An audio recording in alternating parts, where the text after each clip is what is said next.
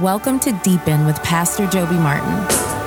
The Church of Eleven22 is a movement for all people to discover and deepen a relationship with Jesus Christ. And we're praying this message helps you deepen your relationship with Him.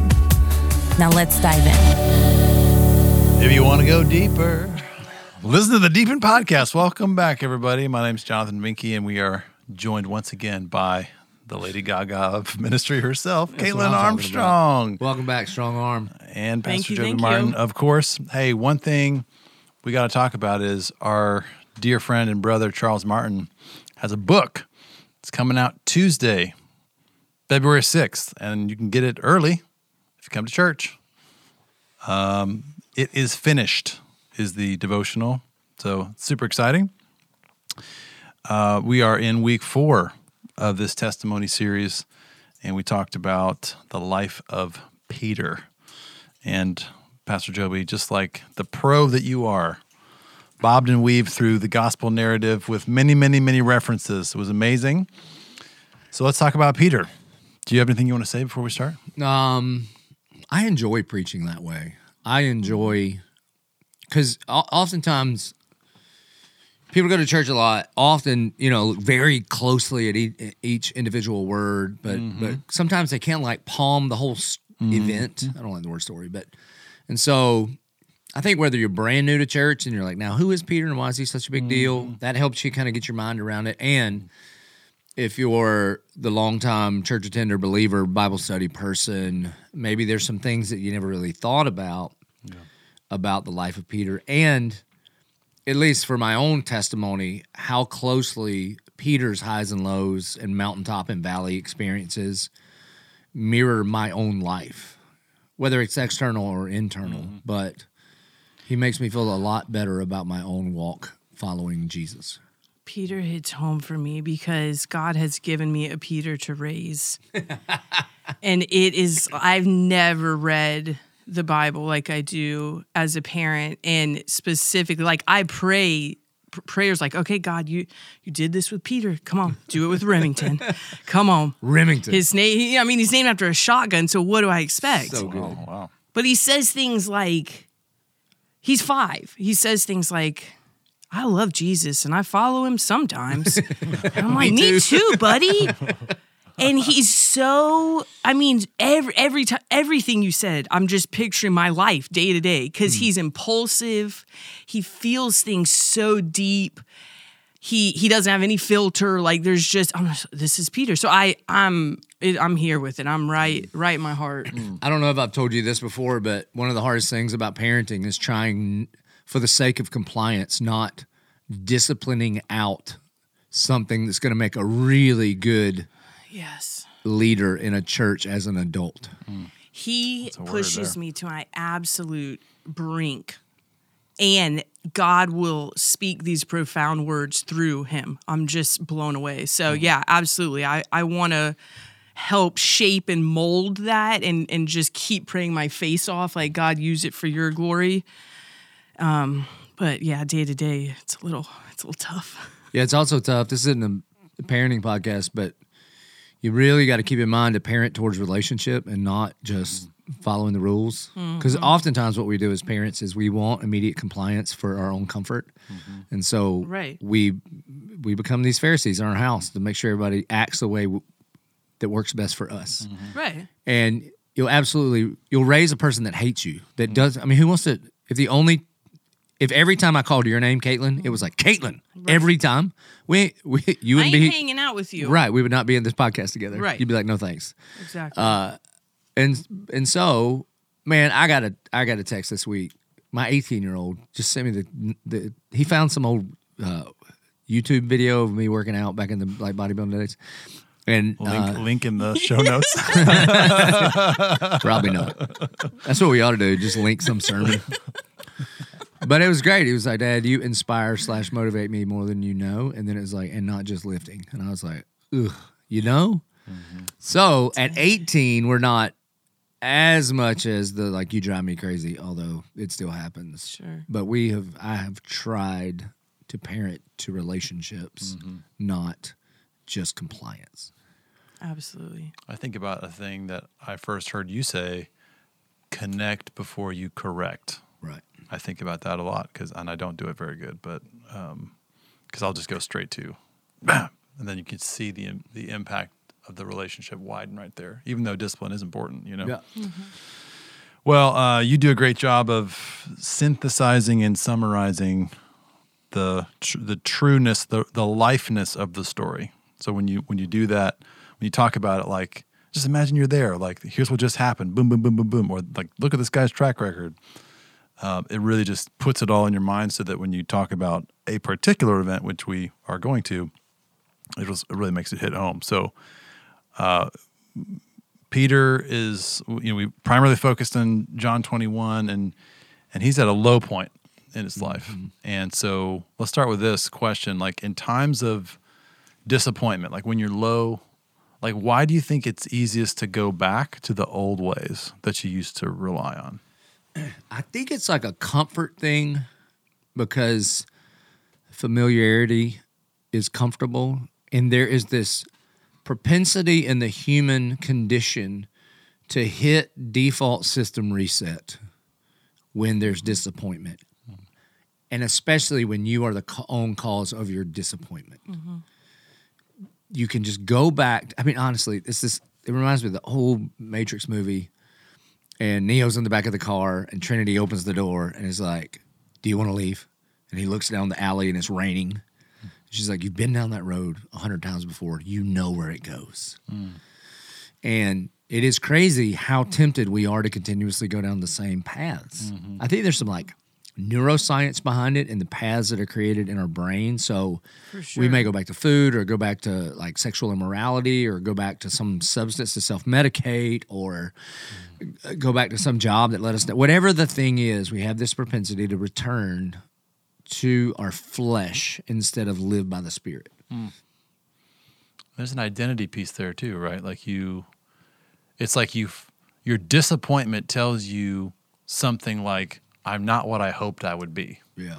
and I've proven to be something else in the past by doing something over and over and over again. So maybe I'll just go back to that because at least I know. Well, that's why I started with the question. How many of you thought you'd be further along in your sanctification than you are right now? Mm-hmm. And then all of the examples I used were all from the life of Peter. I just didn't tell anybody that mm-hmm. yet. Like, Yeah. You ever lose your temper and act in a way that you it doesn't even match what you mm-hmm. say you value, right? Mm-hmm. You ever made promises you can't keep? You ever bite off more than you could chew? You ever? Mm-hmm. All I had, all I was doing was listing the some of the failures that we know in Scripture from Peter, and on every one of those, I'm like, me too, Absolutely. me too. Hmm. Uh, it, it reminds me a little bit of something you've told, Pastor Joby, a story you've told, like when you were discouraged and you thought maybe I'll go back to this other career path. Like maybe there's a thing that happens in our faith journey where we we are on a track and then we do this, and then if we feel like that doesn't take it, we're just going, all right, I'm gonna keep going Yeah. that way. You know what I mean? What stopped you from from doing that? my wife. Straight up, man. I was I was at a church that didn't believe the authority of scripture. That's what was going on. They got into a denominational fight a bunch of years ago. I don't know about these things. I'm just trying to do student ministry. And it was just bad, man. I was in trouble all the time for all the things that make Eleven22 work. but anyway, I I began to think I okay, it was a good run. Mm-hmm. I did ministry for a decade or so, but maybe I don't have what it takes. And then there was a couple of offers, and I could have just I could have taken. I, I thought I could have taken better care of Gretchen physically, financially. You know what I mean? And so it was very, very tempting, and it was just easier. It would have been easier. I don't mean the job would have been easier, but the like self reflection do I have what it takes would have been way easier to just sell the widgets they were asking me to sell. And I seriously considered it, man. And the, the place I go back to is, you know, there's this account of Elijah the prophet, and he's called called to go lay by the creek. And uh, one day the the stream dries up, and I thought maybe this ministry stream had dried up. Hmm. And so he finds him after after these huge highs in his ministry.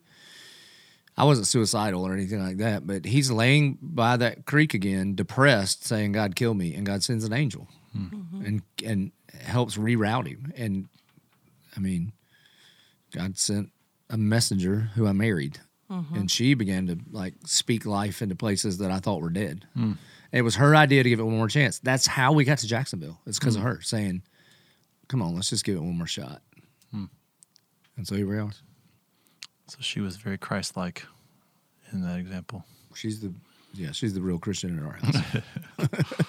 Shout out to G. yeah. If we're all racing to the tomb, she's John. She gets everything. The one that Jesus loves. right. Uh, sometimes when I read this account, uh, you know, it's it's called Peter's primacy, I think, or the rest, restoration of Peter. I almost imagine it as if it's right after Jesus is resurrected, and so I think my mind sometimes goes to Peter doesn't even know, like he's dis- he's so discouraged, and then he's like, I'm just going to go back to fishing. I guess it's all over.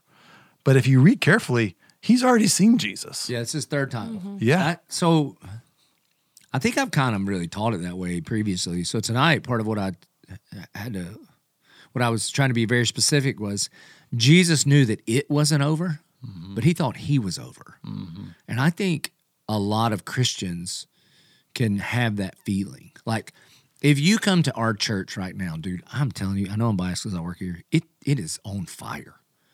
Like just hands in the air, people singing, people at the altar, the words being preached, lives are being changed. Hmm. And I think you could screw up this week royally and or just a person and then show up and be like, yeah, God's on the move, but I can't be. I'm on the sidelines. Hmm. Like I I even cognitively assent to the reality that Jesus is going to build his church and the gates of hell will not prevail against it, but I'm left out because of what I've done. Hmm. Do you know what I mean? Yeah, I think Peter, because he's such a deep feeler, is that I I see in this he goes back to fishing because partly he's so disappointed in himself and he's so devastated that he can't like sit around and think about it anymore. You know, where you're just like I, I you're waiting for some news or a decision and you're like I got to go do something. And so part of it the way that I, you know, kind of speculate is that because it says that he was the first one. He's like, guys, you want to come fishing with me? He's like, I just can't sit in this anymore because he feels it so heavy. And and it really struck me when in Luke, I had for some reason I had just separated and the the thought that Jesus was there when he denies him. Like I just think they arrest him and he's gone, but it says that Jesus turns and looks at him. And I just can only imagine the devastation. I mean, it says he weeps bitterly, right? But at that point, he thinks, I've ruined everything. Mm. especially when you laid out pastor joby the the second chance nature of his original call right that Right. he was because he was working for his father in his father's trade we don't know if if he had aspired to follow after a, a rabbi but I think it's pretty safe to say that, like, you know, every little kid is told you could be a doctor or a lawyer or an astronaut. You know what I mean? Like, there's mm-hmm. only a few careers you put up in front of your little children, right? In the first century, there was no higher than rabbi. Mm-hmm. Mm-hmm. So, every, like every little kid wants to be whatever a quarterback or you know there's mm-hmm. call it a handful of dreams. Every not, not only did every kid dream of, of it i mean it's like the highest respected thing. All of life was mm-hmm. around the temple and the synagogue. You had the most Yeah. power. You, i mean you were favored of god all the things. Totally. The parents also dreamed that mm-hmm. their little kids would be rabbis. Yeah.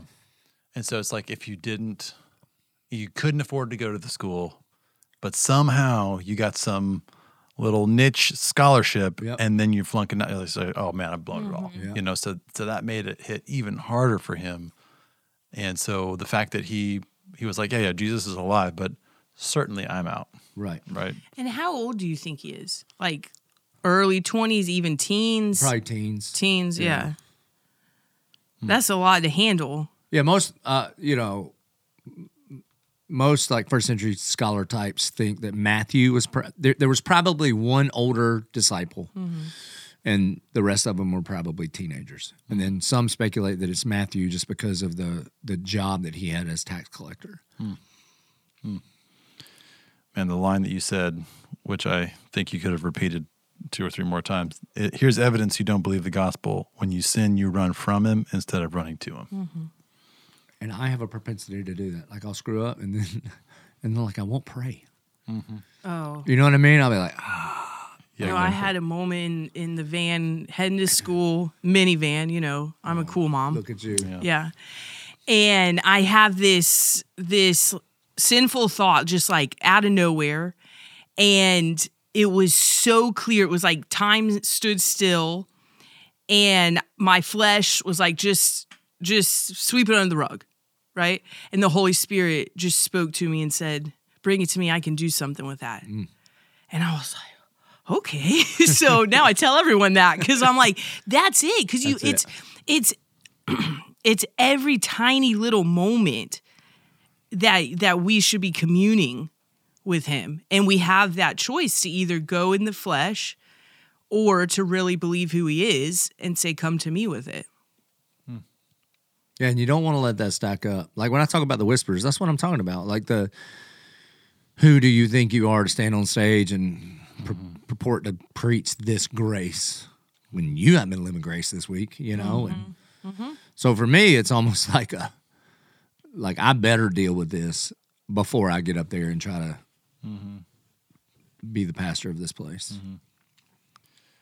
You know what else is crazy is like there's no there's no sin too big and there's also no sin too small. Correct. You know, it's like we tend we can kind of sometimes think about the big sins, but then let's just say you had a week or or a day where you felt like you did pretty good, you managed it pretty good, and then you realize, crap, even like my little like I took credit for it basically, or I I feel like God you know likes me more because of that because I didn't say that word, whatever it was. You know, Bring- it's bring just- merit. Yeah, exactly. You know, Grace is unmerited favor. You fall off the other side. Uh, and you mentioned this that, that there's lots of parallels. Let's talk a little bit about parallelism. This is a great theological topic. Teach us the ways, Rabbi. So, it, it- cast the nets on the other side. They're fishing, and he yells. He says, "Hey, cast the nets on the other side." So that's a parallel event. The charcoal fire on the shore is significant. He repeats three three times a question, and we'll get into that in a second. He says, "Follow me." That's the same thing he said the very first thing. So talk to us a little bit about why repetition, right? Parallelism. What does that? What does that tell us as we're reading our Bibles?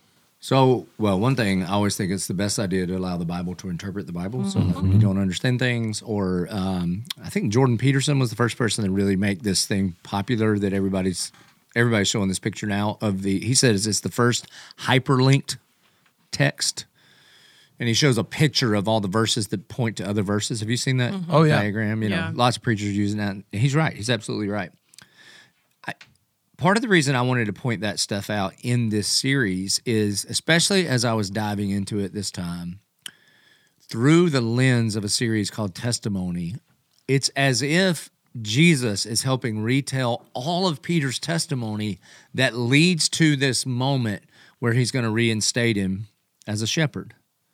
And I think that is mm-hmm. important. It's not just his highs and it's mm-hmm. not just his lows, that he's he kind of sums up his whole life. So he, he redoes the first miracle that he ever experienced and he re invites him to follow him. And everything in between that is the last three years of Peter's life. And all of that is summed up with I still chose you. Mm-hmm. I'm not through with you. I mean, and of all things, he told him at first he was going to be a fisher of men, and now he's going to be a feeder of sheep. Mm. This is like a you're not just going to be an evangelist you're going to be a disciple maker mm-hmm. you know mm-hmm. it's a really big deal and then and then what we're going to see next week is we're going to continue in peter's testimony of how god uses them in miraculous hmm. ways i think a lot of biblical scholars think that the original ending of john ended in the last verses of 20 hmm. because I mean, it makes a pretty good ending. Mm-hmm. The purpose of this book now, Jesus did many other signs Oh, in the yeah. presence of the disciples, but these are written so that you may believe. You know, da da da da da. But if we don't have John twenty one, the last thing we have about Peter is failure, hmm. And then you turn the page and you're like, "How did Peter get in charge?" you know, I thought he left. He, I thought he wasn't even part of the crew anymore. Mm-hmm. And so it's almost as if the Spirit leads John to be like, hey, we're not done. You had a mm-hmm. prologue, you need an epilogue. Mm. And even though, John, you like to be in competition with Peter, it'd be really important for the church to know because you were mm-hmm. there, you were sitting at the charcoal fire. Mm.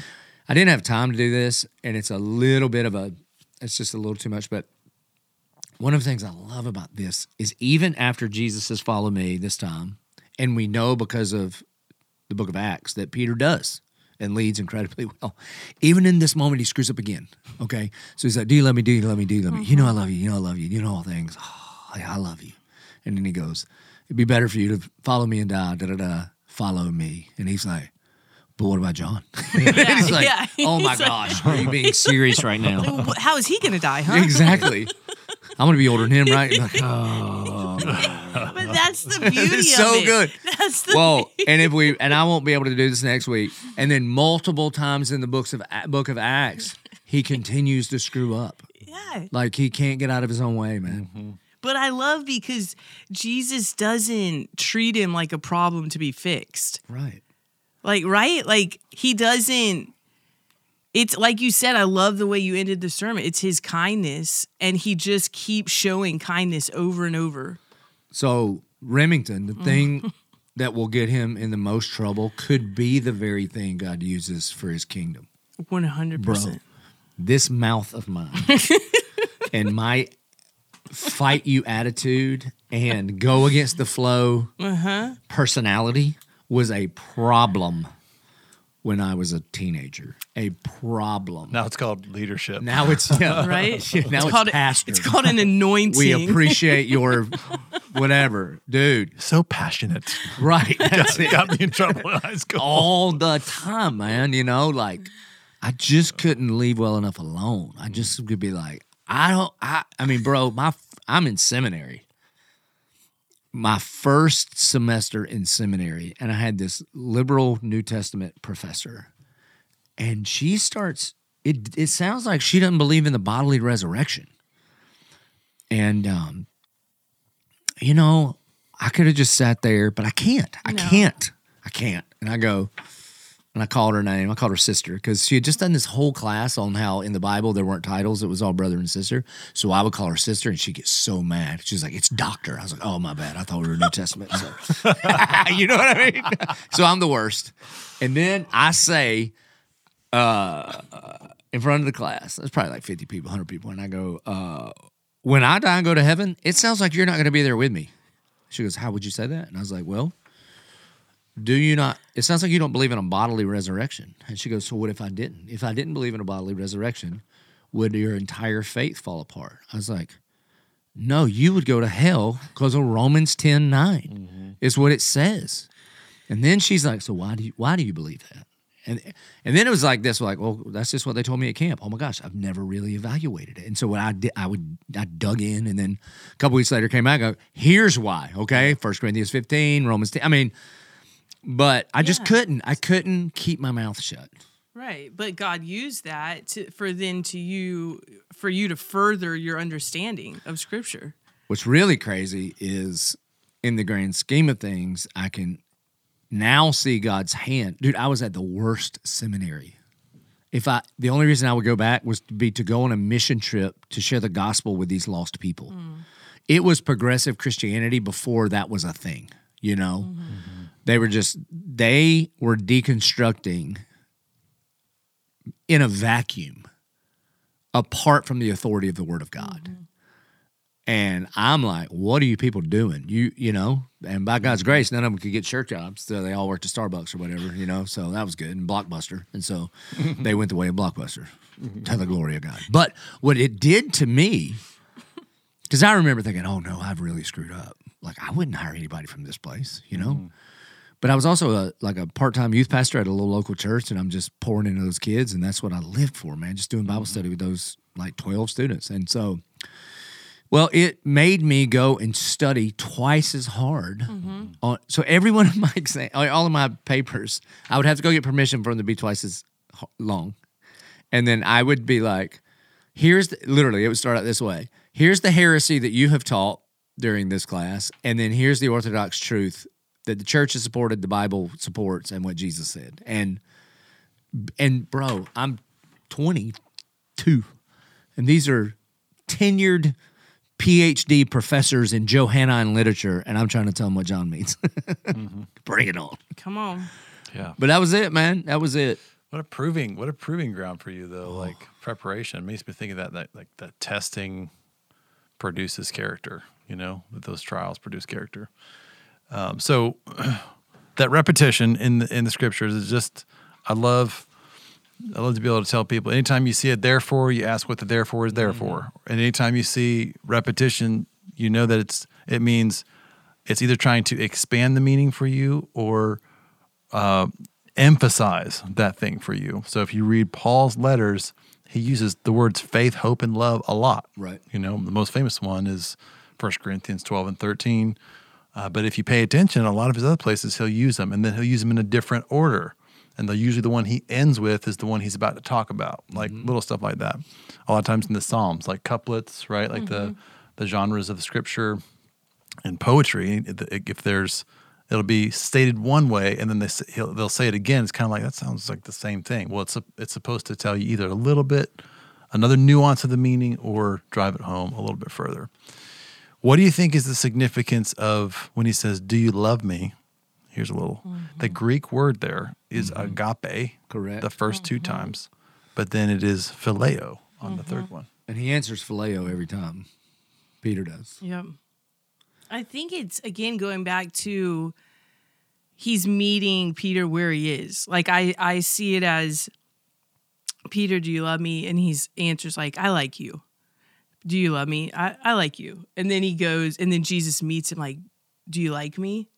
He's like, Yeah, I like you. Like he he meets him in his he knows how devastated he is mm-hmm. because he he's right back at the the fire, right? He's mm-hmm. right back locked eyes with Jesus thinking, I, how could I do this? I I I can't be loyal to you because I can't even be loyal to myself, mm-hmm. right? And Jesus meets him like, okay, you, you I got you. Like and then he goes on to tell him his future, which is then reinforcing that Peter, you're not going to deny me again. You're going to remain faithful. Yeah, and, for, and Pastor Joby, what, what's the what are the difference between those two words?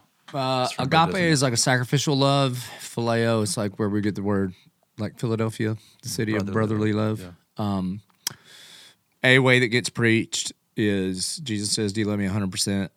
And Peter replies, "You know me. It's about 70." Hmm. You know, so and then eventually it comes down. It's like, "Do you really love me about 70 percent?" And he's like, "You know all things." All right.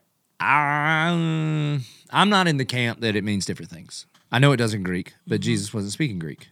Mm-hmm. So all of my tour guides, when I go to Israel, have, they're like, he was in, he was either speaking in Aramaic or Hebrew, and they don't have those kind of distinctions. That's part of hmm. it. Hmm.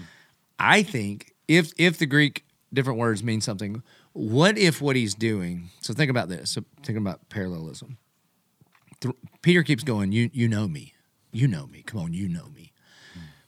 At the Lord's Supper, he said, "You don't know me," mm-hmm. because he's saying, mm-hmm. he says, "I would never leave you or forsake you." And Jesus is like, "You'll deny me." He's like, "I will not deny you." If everybody, else, he's saying, "You don't know me." Mm-hmm. Now he did exactly what Jesus said. And what if mm. now he's going, Do you love me? And he's like, Well, you know me. Right. Mm-hmm. Right. Like, you know, I you know I can't mm-hmm. pull it off. I want to be able to love you all the way.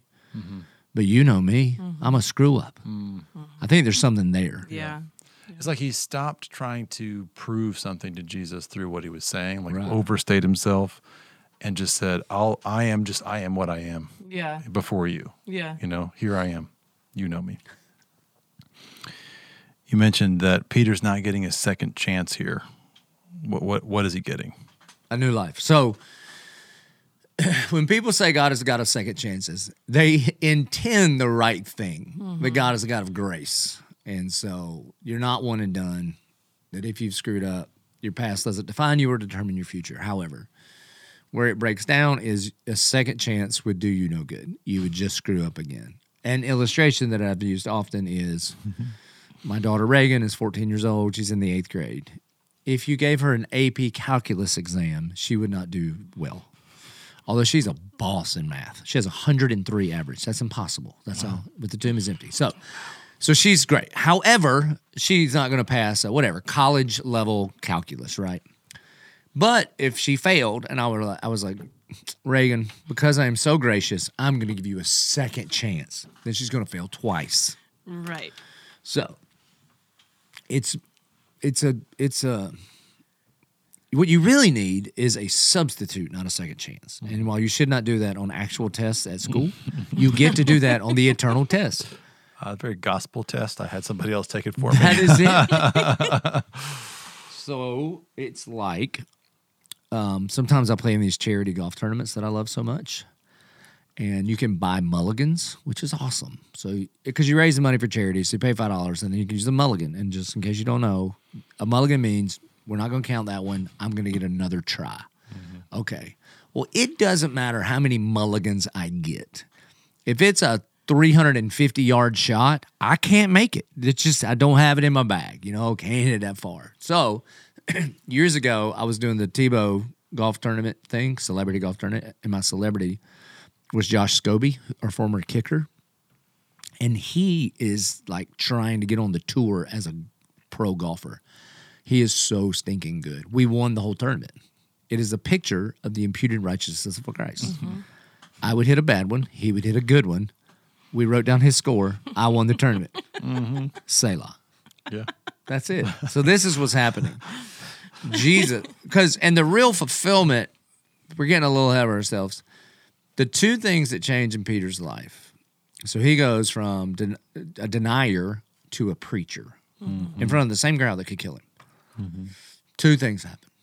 He has breakfast with the resurrected Jesus, and he is filled with the Holy Spirit. So the way, so Jesus is has been your substitute when he died on the cross. Hmm.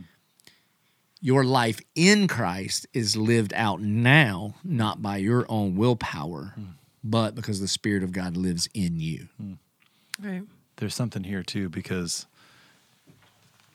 in chapter 20, Jesus has, has appeared to them and it says, "Receive the Holy Spirit." right.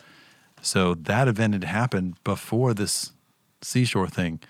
So that tells us something. You got to be, you got to receive it, That's right. Yeah, that's when he's breathing on everybody. right? If but if if Peter mm-hmm. if Peter is thinking I'm disqualified, it it he actually cuts himself off from receiving from God the thing that would give him the power.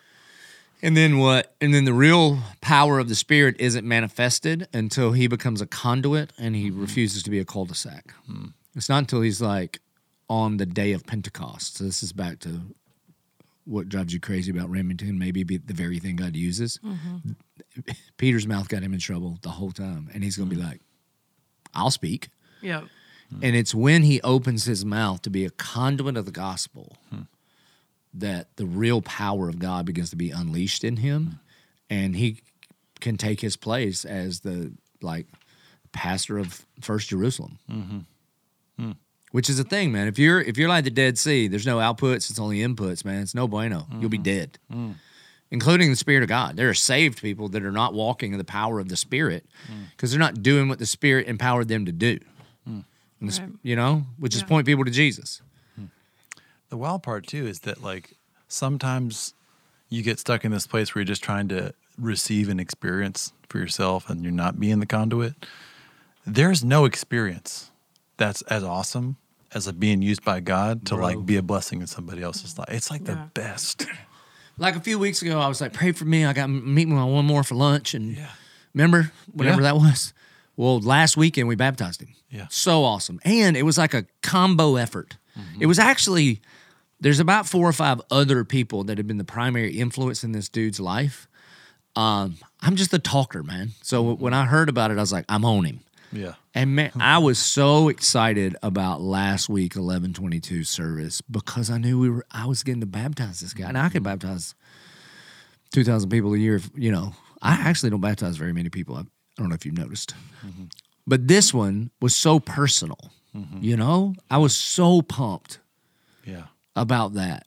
Again, it was like I get to be a part of this. Yeah. Not just even I know I'm a part of like the it's different though. Like Yeah. in a very personal one-on-one way. I was a mm-hmm. part of this guy's like what mm-hmm. God's doing in this guy's life. Hmm. Yeah. The second chance thing uh, reminds me of like when people say the the clean slate, you know, thing, which which strive. I'm always like reteaching that because I know want a clean again slate. like what they mean, but yeah, it's like okay, so if you have a chalkboard and all your sins are wiped away. And then it's blank. What's going to happen? You're just going to put more sins on the chalkboard, right? And so that that imputed righteousness of Christ, and it's it's it's it's like the half gospel, right? Mm-hmm, oh, I mm-hmm. I get a second chance. My my uh, slate is clean. I'm like, no, that's only half of it because you're just gonna screw it up again, Correct. Mm. Yeah, your slate is clean, and then Jesus writes his name on your slate. right? And when the final exam happens, you get to present his slate instead of yours. Amen. It matters a lot. The imputed righteousness of Christ Yeah, matters like crazy in the identity of the life of the believer. Mm-hmm. This is how you can. This is how you can walk in the humble confidence of what Romans eight says that you are more than a mm-hmm. conqueror. Right. Right. It's because Jesus conquered in me. exactly.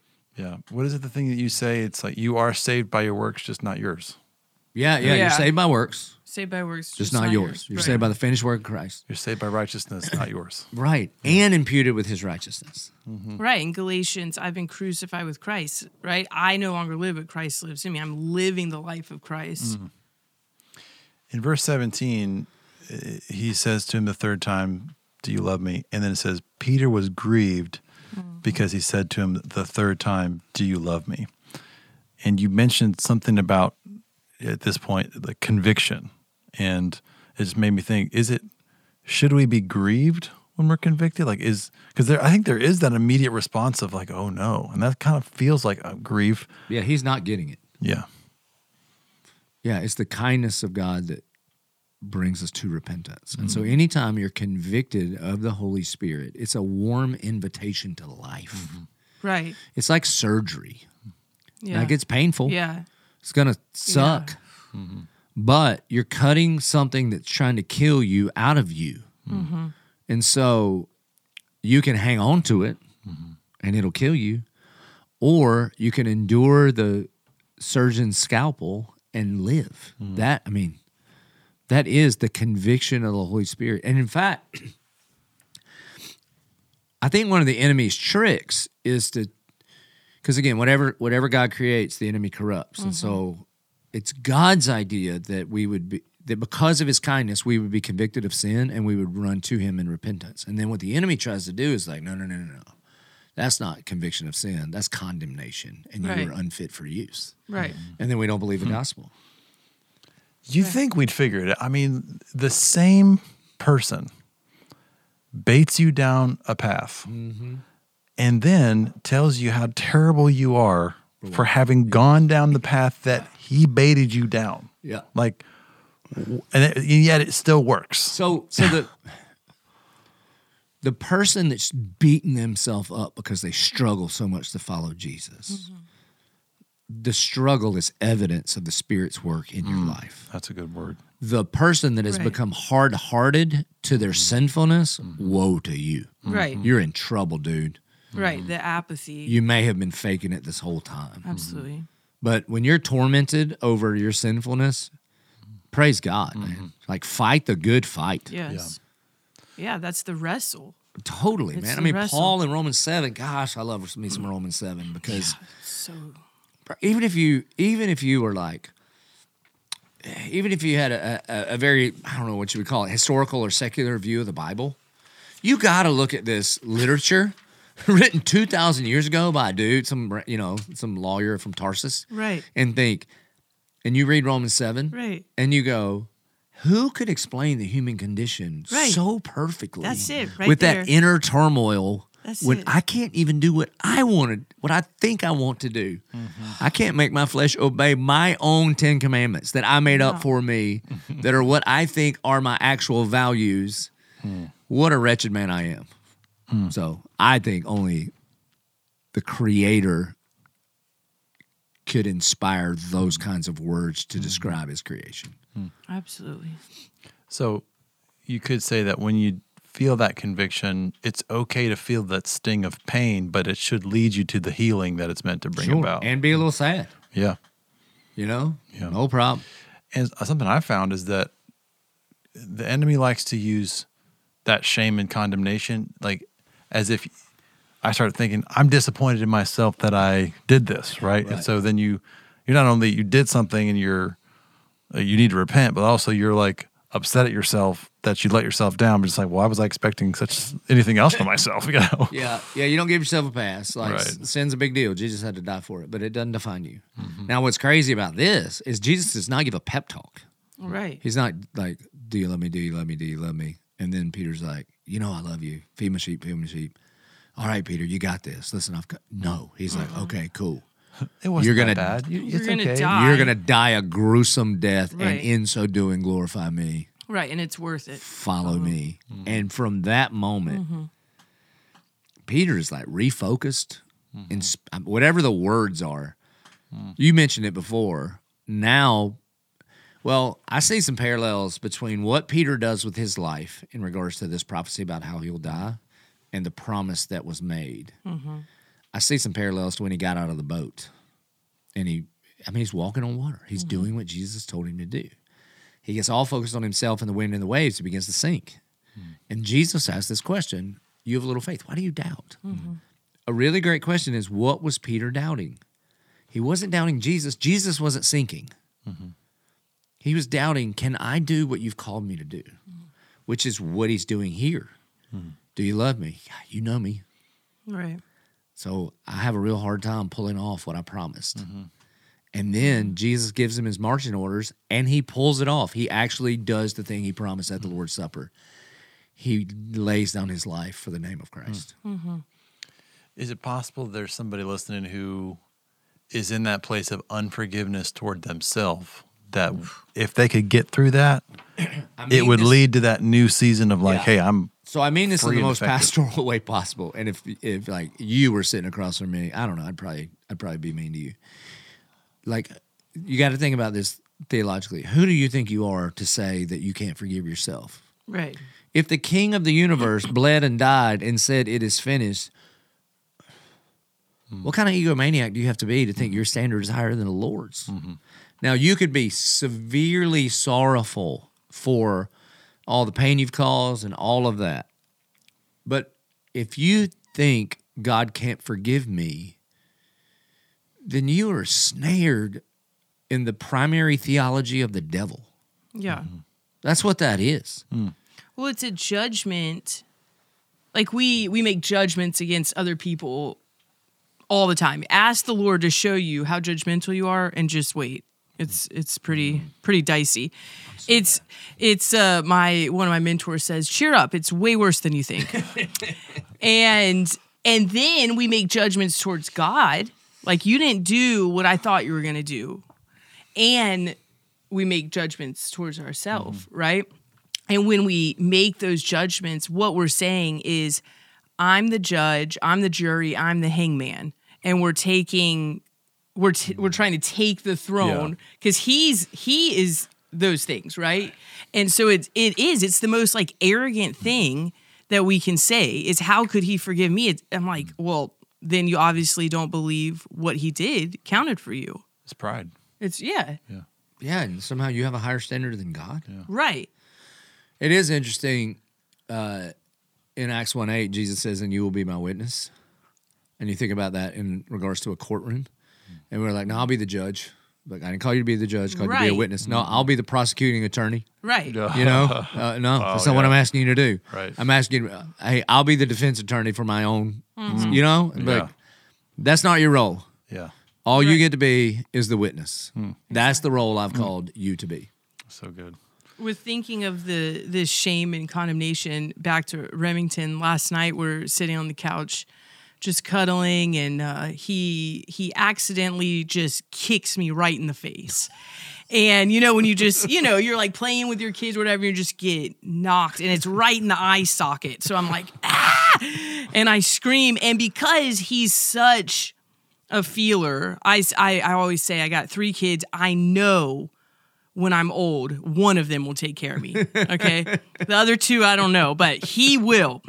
And he feels so deep. And so he and so I scream out and he's he takes the blanket on the couch and just covers mm. himself and he starts crying. Mm. And I just go back to the garden Right. like the shame that they mm-hmm. felt that they hid themselves from God and they're trying to mm. cover up. And so I said, after I, you know, kind of got myself together, I'm like, buddy, take the blanket off, look at me, and and I need to talk to you about this, right? I know it was an accident, I forgive you, all of these things, but it was Yeah. that's our mm. flesh. Like I didn't teach him that. Mm. Mm. Right. You know, but to cover up and to hide.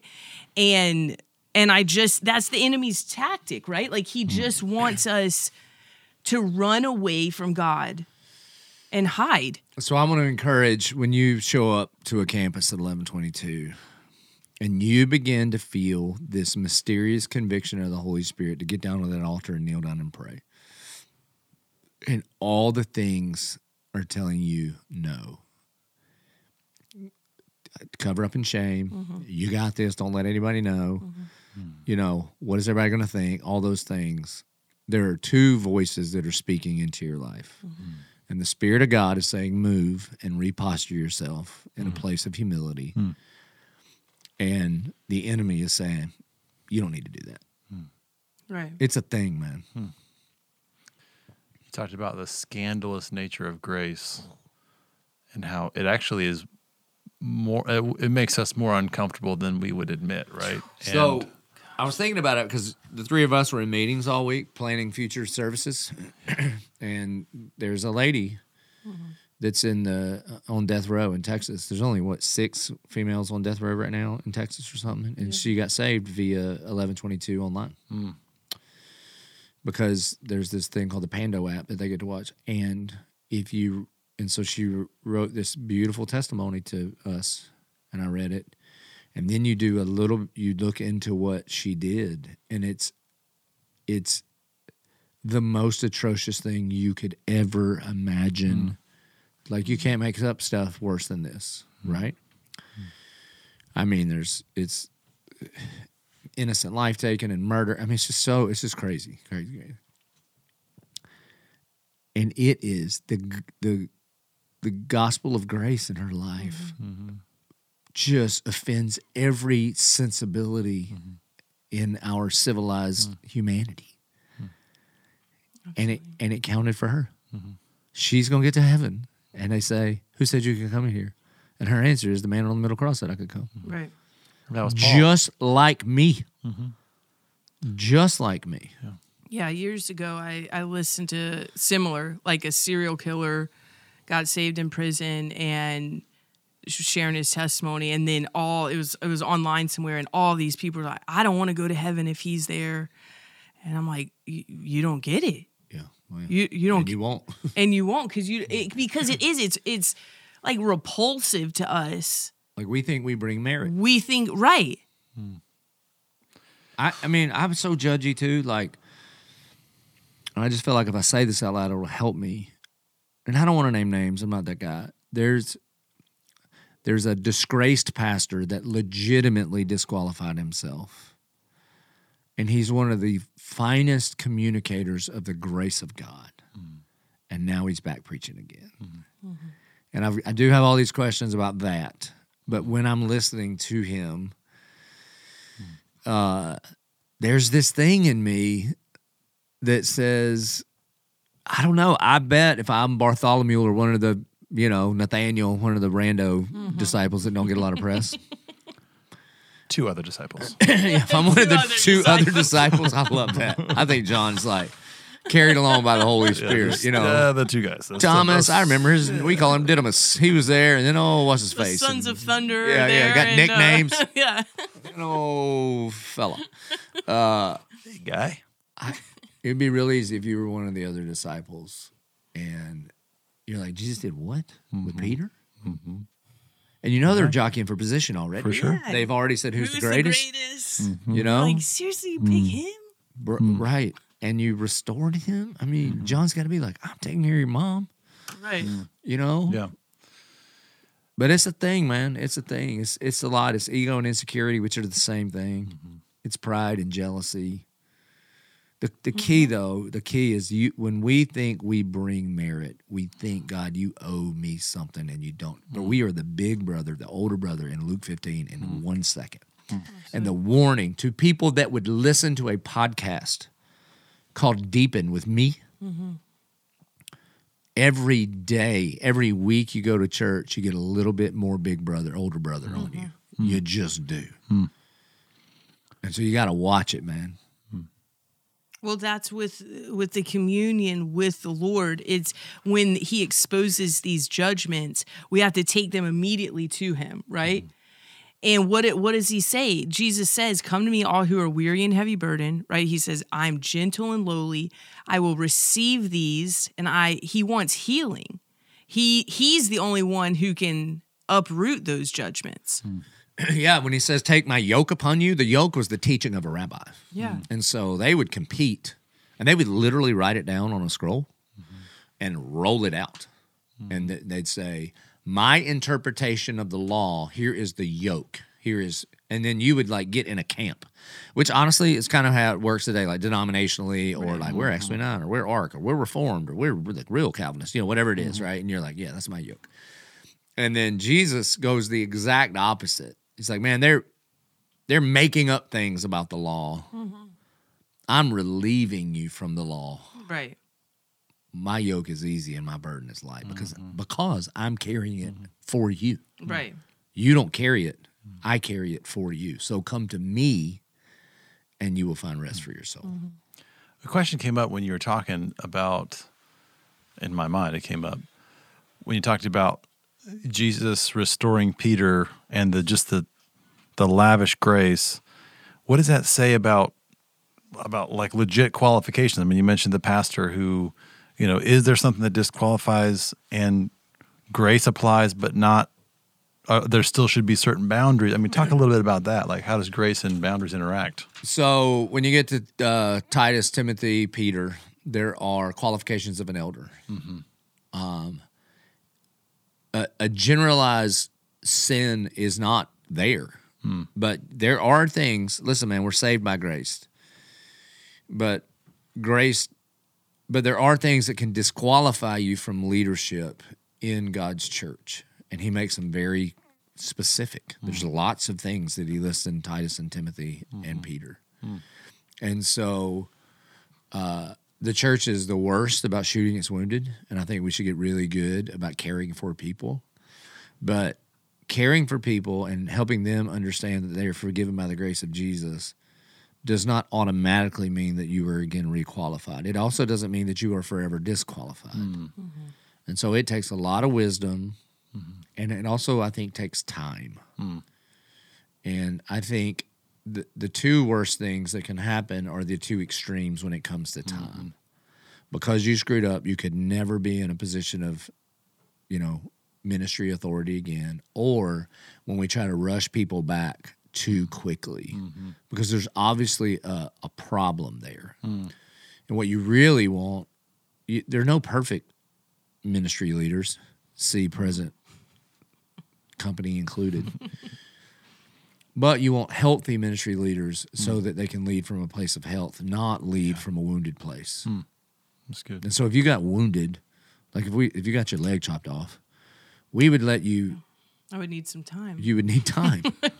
we wouldn't just put you back in here bleeding hmm. quickly, all you know, one legged. We would it would take time and you may walk different the rest of your life, which would be fine. right. But we wouldn't rush you back. And so there's a lot of times where there's a real wounding mentally, spiritually, physically, relationally, and then either we put the scarlet A on them and say they're condemned, unfit for use, or hmm. we try to rush them back. Hmm. So I do believe in like pastoral restoration, but I think time is a real hmm. key. We are really judgmental. I love that quote. It's like all those people are judgmental. I can tell by the look on their faces. uh, but I have this. I have these friends who are um, from an Asian culture, and they were we were talking about grace one time, and they're just like, you know, in in America, in the West, a lot of people they don't think they need God, or they think I'm a good person, right? Yeah. He said, and and he said, in my experience in Asian culture, it's the opposite. Grace is the hardest part for them to accept because of their honor. honor shame. It's like, hey, listen, you mm-hmm. dishonored the like if you dishonored the most important being ever, and he just gave you grace. I can't believe that. which is much more closely aligned to the Middle Eastern culture that Jesus was a part of. I mean, the whole crux of the, the like the crazy offensive grace of the prodigal son mm-hmm. parable is that hmm. that the father welcomed his son who dishonored him. Hmm. We primarily talk about things like penal substitutionary atonement, which is true. It's absolutely true. Jesus died in our place. But mm-hmm. even there, we're talking and thinking judiciously. Mm-hmm. The law was broken. He paid the debt. Therefore, we received the grace. Mm-hmm. If you look in the scripture, oftentimes Paul talks as much about Jesus taking the shame as he does paying the debt. Mm. Now, both of those illustrations are true, mm-hmm. but our culture leans way more to the debt repayment than it does to the mm-hmm. shame taking. Yeah. And that comes out of the Reformed tradition, I think. I mean, very much Luther was about that. But it is a great exercise to explore some of the other ones. I mean, Christus Victor is another atonement, a school of thought about you know Christ's victory over the enemy. You know, and that just opens up some new dimensions of of what he did. A lot of times in the West, we define things by a definition. So, like it, like if you ask somebody, okay, describe God, well, he's um, omniscient, he's omnipresent, right? Like we're using this word to define it. And in the East, you would say, okay, what's God like? And they would say he's a fortress and a refuge. He's he's an eagle's wings. Like they they use word picture. Yeah. So mm-hmm. and both are right. Sure. So it's both of these together, this Eastern and Western culture. And when we can see it fully, then we mm-hmm. get a bigger, a better picture of Scripture. Which is pretty incredible. You see the brilliance of the scriptures, that it is true and right and applicable in all times and in all places. Mm-hmm. Like everything, you just said all these things that are all Bible verses. Mm-hmm. Right. Both, exactly. the, both the attributes of The God attributes and, and the word the pictures. word pictures. I'm reading. And then the, some of the Eastern thought jacks up a Western thought. Western, right. When you say things Right. like, he's like a hen with his with pinions around his little chicks. And you're like, right. Did you say God was a woman? like, no. He's not actually a chicken either. you know what I'm saying? I'm going through That's Isaiah. that's like Western thought. And oh, it like there's this the whole portion in Isaiah 3 is the judgment and he's and he starts going through I'm going to remove your handbags your perfume bottles. Like I'm reading like it is today. It is so uh, it, the nose rings I'm like oh no I'm, I'm in trouble. And he's telling because it's all you know the the women are are flaunting and being arrogant and mm. they're serving these false gods. And he's like I'm going to remo- remove all of this. And it's it's mm. so it's nuts how you can read this ancient text. I'm like this mm. is today. No doubt. Hmm. All right. So why did back to Jesus uh, on this on the story here? He's talking to Peter. He says these three asks him three times, "Do you love me?" Why do you think he would choose this time to foreshadow his death? Like at first glance, it might be a little like random. It's like, hey, let's work on our, let's restore this relationship. I got work for you to do. And then he says, uh, when you were young, you just did whatever. What when you're old, you're gonna get stretched out and get taken where you don't want to go. Uh, because Jesus is not a seeker sensitive preacher. Never once does he like give anybody the, hey, why don't you try this out, see if it works. And as it works, you can decide if you want me mm-hmm. to be your Lord or not. Hmm. Like he's Lord or he's not Lord. Mm-hmm. He tells the rich young ruler, you lack one thing. And it hmm. actually wasn't even money. Hmm. It was that anything is in front of me. And if you got anything in front of me, man, it ain't gonna work. Hmm. That's a line in the sand. The woman at the well, talking about screwing up a good evangelism opportunity. She's ready to be like, okay, I mm-hmm. believe. And he's like, cool, go get your husband. Right. I don't have a husband. I know you've had like a you everybody's your husband, you the guy you're living with Right. Bring him. And and you think, hey man, you're screwing you're like, come on. The art of the deal says close the deal. Okay, Jesus doesn't close deals, man. Mm. He just draws this line in the sand and says, Man, I'm I'm the great I am. Like I am it. So he uh there's no bait and switch with him. There's not. Do you think that? How do you think that affected Peter? As an um, uh, seems to be an emotional person, like a fe- like he's he's down in the depths of his depression, and then he's like, "Oh, I feel good that Jesus," and he's grieved, and then and Jesus is just being really, really real with him about what he can expect. I mean, Well, have you ever, I'm just thinking about this for the first time. So Peter was a zealot. So Peter's whole idea of who the Messiah would be mm-hmm. is that he would win, Right. He would mm-hmm. Physically. conquer. phys- like Right. politically Like, poli- right. win. Right. Mm. And now Jesus in this moment is like, I'm not a means to that end. Mm. I am the end in and of myself. And to follow me, you don't sit on the throne, you die. Mm-hmm. Mm. Follow me. And he's like, I mean, this is the ultimate. You lack one thing.